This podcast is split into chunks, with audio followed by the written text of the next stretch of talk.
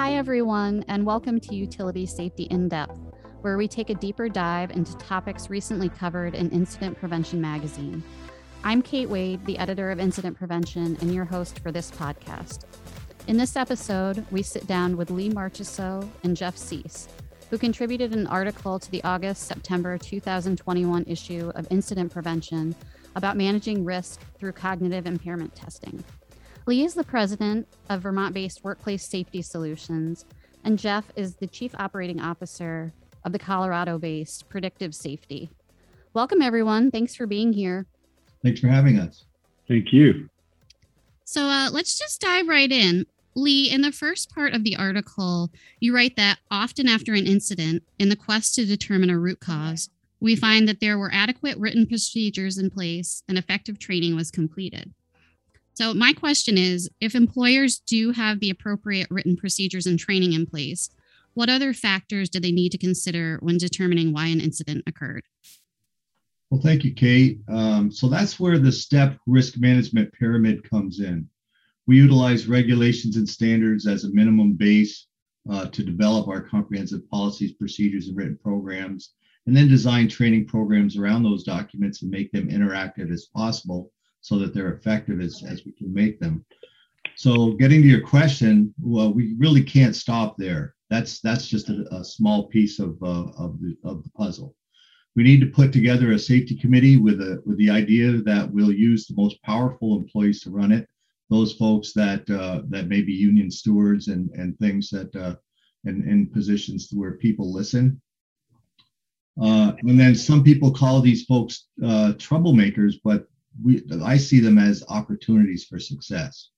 And so that's something to consider. Uh, the safety committee should be also involved in making recommendations for uh, most safety related functions, including tools and equipment, real life incentive programs like recognition for safe work practices.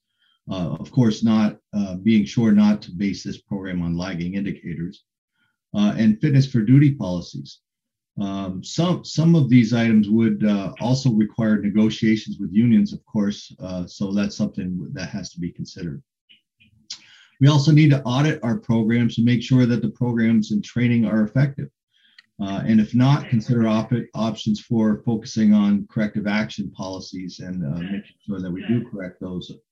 Uh, lastly, we want to focus on people rather than programs and statistics. And that's the very top of the pyramid uh, and, and is a key factor for success.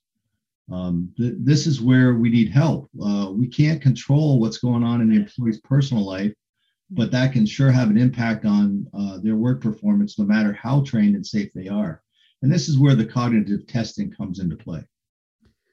Thanks for that, Lee. Um, so, given that consideration of human factors, including cognitive impairment, have to be part of an incident analysis, what kind of options do employers have today if they want to assess their employees' cognitive function? Sure, I can go ahead and answer that. Um, you know, the, the thing that is really interesting when we talk about cognitive impairment is that it's much more than people uh, think it is on the surface. Generally, when people hear the term cognitive impairment, the first thing they go to is drugs or alcohol. And while drugs and alcohol are certainly a concern in the workplace, they're not nearly as big a factor as other human factors that can be coming into play. Just a simple rough morning where your kid is being a jerk and the traffic is horrible and you got a flat tire. Uh, you get to work and you're mad at the world and you can't get your head in the game. You know, a day like that can cause uh, people to lose attention and lose focus and and end up in a in a pretty serious situation. So when we really look at uh, what tools are out there for assessing cognitive function, um, there hasn't a lot. Uh, historically, people have really depended on uh, supervisory skills meaning a supervisor will check in with a with a with a worker at the beginning of the day and they'll assess their behavior they'll assess how they're performing and they'll have a chat with them. And usually supervisors get to know their people and it's a big part of safety training or these types of safety conversations that happen. But that opportunity doesn't happen all the time and many times supervisors aren't necessarily comfortable in uh, having a conversation with a worker who may be exhibiting uh, symptoms that looks like they're off their game. Again, it may not be drugs or alcohol, but that's a tough conversation for a supervisor to have. And so, really, that's where we come in with um, this cognitive uh, testing tool that allows people to be able to take a 60 second assessment at the beginning of each day. And it's all computerized and it allows them to uh, inform the supervisor if they're not performing today to their normal cognitive capacity. So, can you, Jeff, give me some more background about the birth of Alert Meter um, and what makes it kind of unique for people specifically in the electric utility industry? Yeah, absolutely. And alert meter really does cut across industries, but we feel that uh, in the electric and the utility industry, um, it has a has a special place just because of the nature of the business being as dangerous as it is.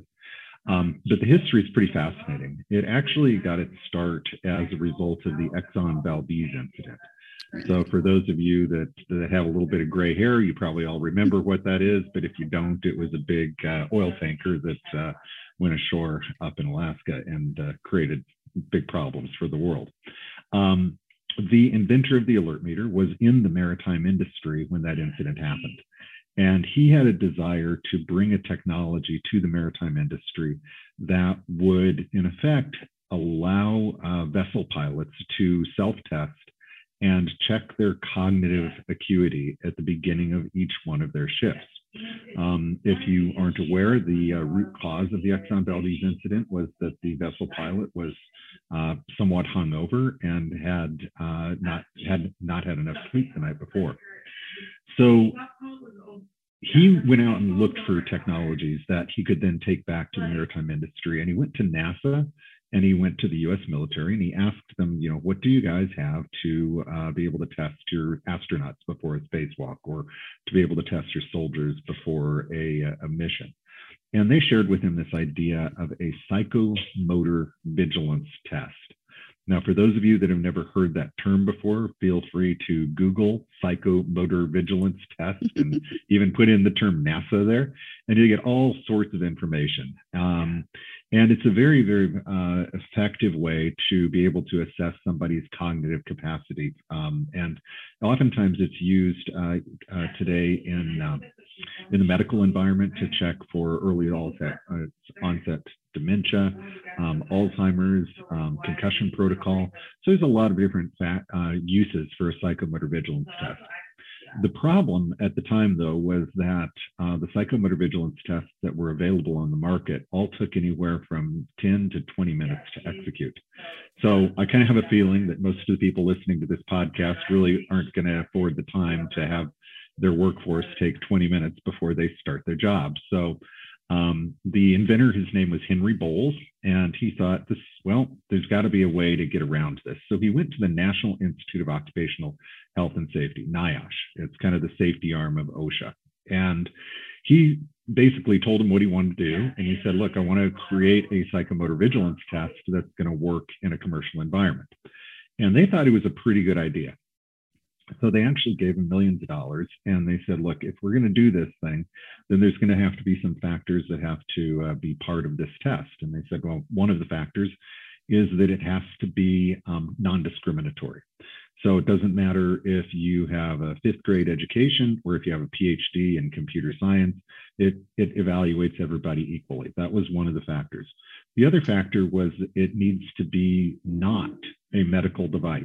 And that was really specific because if you put a medical device out there, there's all sorts of uh, you know EEOC regulations and things like that that would prevent a corporation from being able to utilize it on a daily basis. So it needed to be more of an engaging thing that people can do. Thirdly, it needed to be something that happened within 60 to 90 seconds if it was going to be put into production.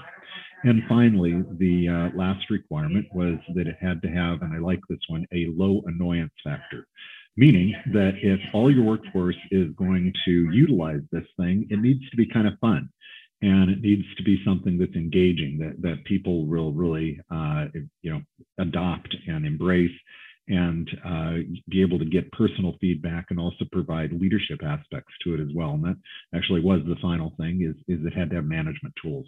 So somebody that was struggling today and uh, couldn't score as, around the norm for their personal baseline, it would generate a notification to a manager, supervisor, safety director, whoever it needed to be, to uh, have a safety conversation. And that's really where the magic of it comes into play, or those safety conversations. Okay. A lot of history there. yeah, that was a lot of history, but thank you. It was really interesting. Um, so, you know, in the article that the cognitive impairment test done using the alert meter is approximately 60 seconds in length. Can you share how the test is conducted and what the user experience is like? Yeah, you bet. So, the first thing to know about Alert Meter is that it is language independent. So, it's all, um, it has a series of shapes in it, and those shapes were actually part of the NIOSH study and part of the science behind it. So there's squares and circles, and there's circles with lines through them, and triangles with dots in them, and all sorts of different shapes in this thing, but there's only so many of them. And the way that you take the test is you you the screen pops up and it asks you are all the shapes that you see on the screen the same or is one of them different and we have two different formats but the uh, one I'll talk about today is on is a tablet-based format, and it really looks like a checkerboard. On and on each of the squares, like if you had checkers on the board, it would show a shape, and they're in different angles. But you choose the shape that's different, and by just by touching it. Or if they're all the same, you touch the button that says they're all the same. And what it's evaluating is your speed and your accuracy in choosing the right question. Did I get it right or did I get wrong? Are they all the same or is one of them different? Um, it's also looking at situational awareness. When you scan the screen, it's, it's paying attention to where you are situationally. And the most important aspect, and this goes again back to the NIOSH study, is your proclivity to certain shapes. So I might see square shapes easier than you might see round shapes um, or vice versa. You might see the square shapes differently than I see the round shapes. And the result is that it builds a baseline of performance for each individual where it knows how I respond to certain types of shape patterns and what my normal timing is and what my normal response is so that you're never being evaluated against anybody else. So generally in the work environment, people come to work, they clock in, and depending on how the, environment is set up, they might either um, go to a tablet at their work state, you know, at, at their facility, and they would play the 60 second game. Um, or if they are uh, getting in a vehicle at the beginning of their day and going out to a job site, they can pull out their phone and they can take the alert meter assessment on their phone. Either way, it's all real time. And if they struggle performing as they normally perform two times in a row, then a notification is going to go to their supervisor. And the oh, protocol is not uh, punitive in nature in any way at all. It's just simply giving the supervisor a heads up that I've got somebody on my crew that may be struggling a little bit today. It does not identify the impairment. And like I said, it could be an emo- you know, a personal stressor where uh, you know they didn't get enough sleep last night. Their their spouse made them stay up until oh, four in the morning watching Netflix.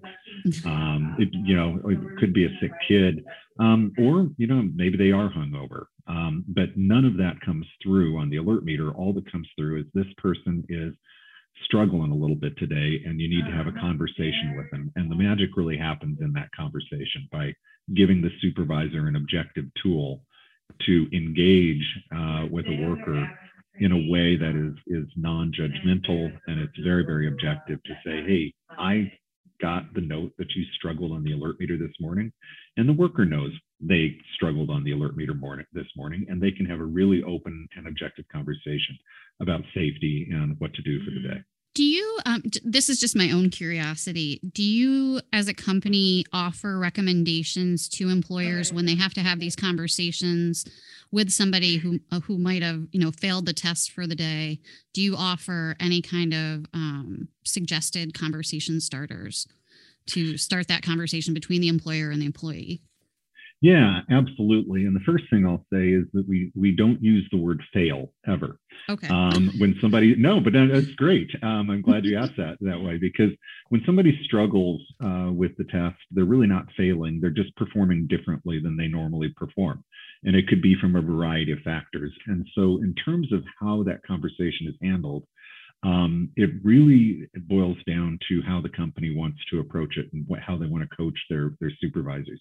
But yeah, we certainly provide coaching and training, and I know that Lee also provides uh, services to uh, provide folks uh, some feedback on that. And Lee, why don't you go ahead and kind of jump in on that? Oh, thanks, Jeff. Uh, so, so this would probably depend on the individual company's corrective action policy. Uh, so these are usually pos- positive kinds of policies. So they would probably need to modify that to account for um, uh, uh, impairment indications and things like that. Uh, but keep it on a positive level. Um, and that would probably need to be negotiated where you have union shops and things like that. Uh, so that would be considered. But it, it just really should still remain positive and, and try to keep it in that light. I wanted to ask real quick how you two linked up, like how your companies found out about one another and how you guys work together. You want me to take that one, Jeff? Go ahead, Lee. Absolutely. I I read about this product, uh, at, or I don't know if you call it a product or a system, or but the cognitive impairment testing, and I uh, I and I was going to use this uh, as a discussion later on, but uh, not very many things get me excited in the safety field, and uh, because there's not a lot of new things that come out, and uh, this did. and I said, that's the missing piece. That's the part that we're not able to get. All the things that we talk about with the with the uh, risk management pyramid, all great stuff, but we're missing that piece. We're still not getting to the people the the the, the things that cause them to uh, to to work riskier than you normally would. That is that's outside our control, and this gets there, and that's very exciting to me. So I I contacted Jeff, and uh, we had a good conversation about the product, and I got even more excited. And uh, you know, so, so I hope it takes off for the utility industry because I work storms for many many hours, and uh, and and very often more than thirty hours Mm-hmm. And you know, I I know that I was cognitively impaired, but I still kept working anyways. And this, you know, as a tool to use every eight or twelve hours uh, in a storm, you can say, hey, uh, you need to take a two-hour nap. We'll take another test, and let's let's go from there. That that can save lives, and that's just the bottom line.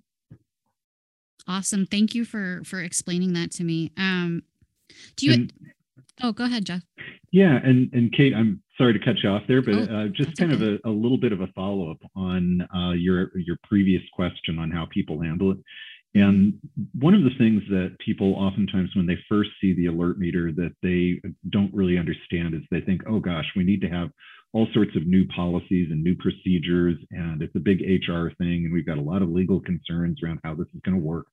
But once they understand the product, what they realize is that, oh, all of the policy and procedure is already there. And so if you think about a safety line out in the morning or a stretch and flex where you've got a crew of folks and you've got somebody leading the stretch and flex, and they notice that somebody's kind of nodding off or really not paying attention, well, you've already got a protocol to go ahead and have a chat with that person and make sure that they're going to be okay through the day. And if you discover in that chat that there's uh, something amiss or something that's going to become a safety concern for that individual that day, there's already policy and procedure to handle that. So um, I just want to make sure that everybody listening to this, it's really clear that that Alert Meter does not introduce a whole lot of new policies and a new new HR concerns or legal concerns because you're already doing this. This is just a way for supervisors to be able to have an indicator as to who I should have a conversation with or who might be struggling today, particularly when they don't have eyes on their people. Mm-hmm. Well, that's actually a good segue to my next question. And, you know, I'm sort of curious about how widespread the use of alert meter is in the utility industry right now um, because I, I would imagine based on on what you're saying and for some other reasons that there's been some um, perhaps some pushback on the part of employers and employees who aren't entirely sold um, on the idea of cognitive testing or the alert meter and so I, i'm curious about how you respond to that kind of pushback jeff yeah, absolutely. And the pushback is usually, uh, you know, in a couple of areas. One is they're concerned about HR and legal, as I just mentioned. Mm-hmm. That that you know, can our company adopt this? Is it going to create a legal pitfall for us? Is it going to open up liability? It's kind of the head in the sand kind of thing. Mm-hmm. Um, and really, what we, you know, and probably one of the biggest concerns people would have is, oh, so somebody takes the alert meter test and they come up in the red, and we call it scored outside the normal range. And we have the conversation, and the the worker says, no, look, I was just really distracted this morning, but I can get my head in the game, and I'm going to be good. So they put in kind of interventions where the manager is going to be more engaged with them throughout the day, but then an accident happens anyway. Okay. Mm-hmm. And accidents are going to happen. And people are concerned that, well, now I'm more liable because I have this alert meter there and it said, you know, maybe the guy shouldn't have been working. Really, at the end of the day, the what we hear back from legal folks and and other industry is, and and we've had quite a few opinions on this. Just the fact that you're putting in this protocol puts you head and shoulders above pretty much everybody else when it comes to safety. The other thing that we're starting to see is that the ability to do this and to use alert meter within your workplace to prevent accidents is ultimately going to become like the use of radios when it comes to safety. You know, there was a really interesting lawsuit uh, that was back in the 20s where a tugboat uh, had an accident, and in the lawsuit, the judge said, well, you should have had a radio because everybody else has got radios and you knew that radios could save lives. And so we see ultimately that, that use of tools like the alert meter are going to be viewed in that respect. The other concern that companies have is adoption. Are, are workers going to uh, embrace this? Are they going to uh, feel like Big Brother is watching uh, is this going to cause a rift in the workplace and and and favoritism? People are concerned about uh, uh, discrimination. Well, I've got some really smart people, and I've got some other people that you know, while they're smart, they don't have the background in computers that other folks do. Um, but what these companies find once they do a little bit more research or potentially engage in a pilot project is that it does evaluate everybody equally. So all of those concerns go away they find that in appropriate implementation that it creates a environment of um, cooperation and support for the workforce where they see that, that the company is really has their back. And we really look at alert meter in two ways and this is where people really get on board and they really start adopting it. One is it's a way to get personal feedback on where my head is at today. So a lot of people are wearing Fitbits or Garmin's or Apple Watches that give them feedback on their their physicality and sleep and steps and all those types of things.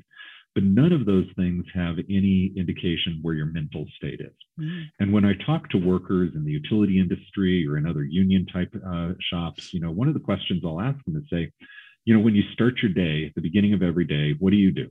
And they say, well, you know, before I get on my equipment, I check my equipment. I do my inspections. I check the tires. I check my chains. I check all the other things that I have to do. And I said, well, what is one piece of equipment that maybe you're not checking?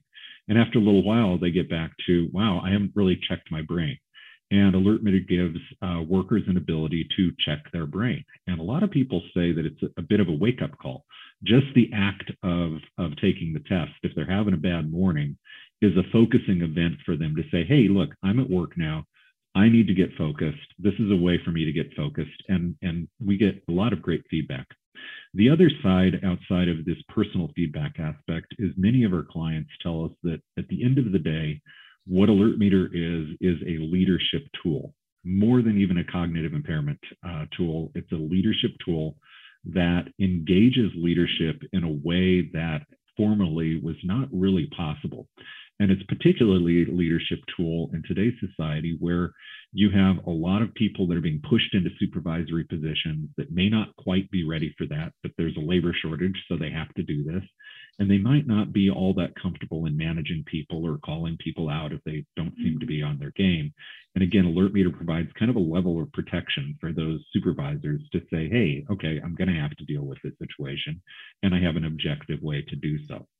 So um, yeah, we get lots and lots of positive feedback, um, but it does take a little bit of thinking for companies to get their head around it. Yeah, I, I totally understand that. And thank you for explaining all of that. It was very um, informative. So I, I think we've covered a lot of ground here this morning, but before we close out this episode of the podcast, do either of you have any final thoughts you want to share with our listeners? Uh, sure. I have a just just one final thing. I, I think this is uh, we can certainly convince everyone of the effectiveness of this product. Um, and there's a lot of high hazard industries out there, but we're talking about uh, electric utilities, tree trimmers. There's a lot of accidents with line clearance tree trimmers that, that could use this product. Uh, telecommunications, uh, contractors, utility contractors. Uh, so um, I think that they can, uh, this can reduce risk of injuries and fatalities and provide uh, a means to increase the likelihood of going homes to our fa- home to our families, and that's really what it comes down to. Uh, and uh, so, so I that's that's my final thought. It's a it's an exciting product, uh, and, and I don't know if I'm saying that right, Jeff, but uh, but I'm excited about it, and I think it's going to change the industry. Uh, so good luck with that for sure. Well, Lee, thank you for for that. Um, yeah, it is an exciting product. We've been at this now for about 15 years uh, doing all the trials and the research and making it work in the mining environment initially. A lot of work down in South Africa and some really, really big environments. And uh, we really have just brought this to uh, um, to market in the last year and a half. And so uh, being able to have this exposure to the utilities industry and being able to introduce this to to all the folks that are out there working around power lines and, and dangerous equipment um, really uh, it, means a lot to us because it, it's fun to do something that can ultimately save lives you know and that, that's what we're all about 100% um, well thanks so much for for both of you being here today i really appreciate your time uh, as a reminder to our listeners, uh, the article is now available in the August September issue of Incident Prevention, which can be accessed online at incident prevention.com. Until next time, stay safe and be well. The views, information, and opinions expressed during this podcast are solely those of the individuals involved and do not necessarily represent those of Utility Business Media and its employees. It is strongly recommended that you discuss any actions or policy changes with your company management prior to implementation.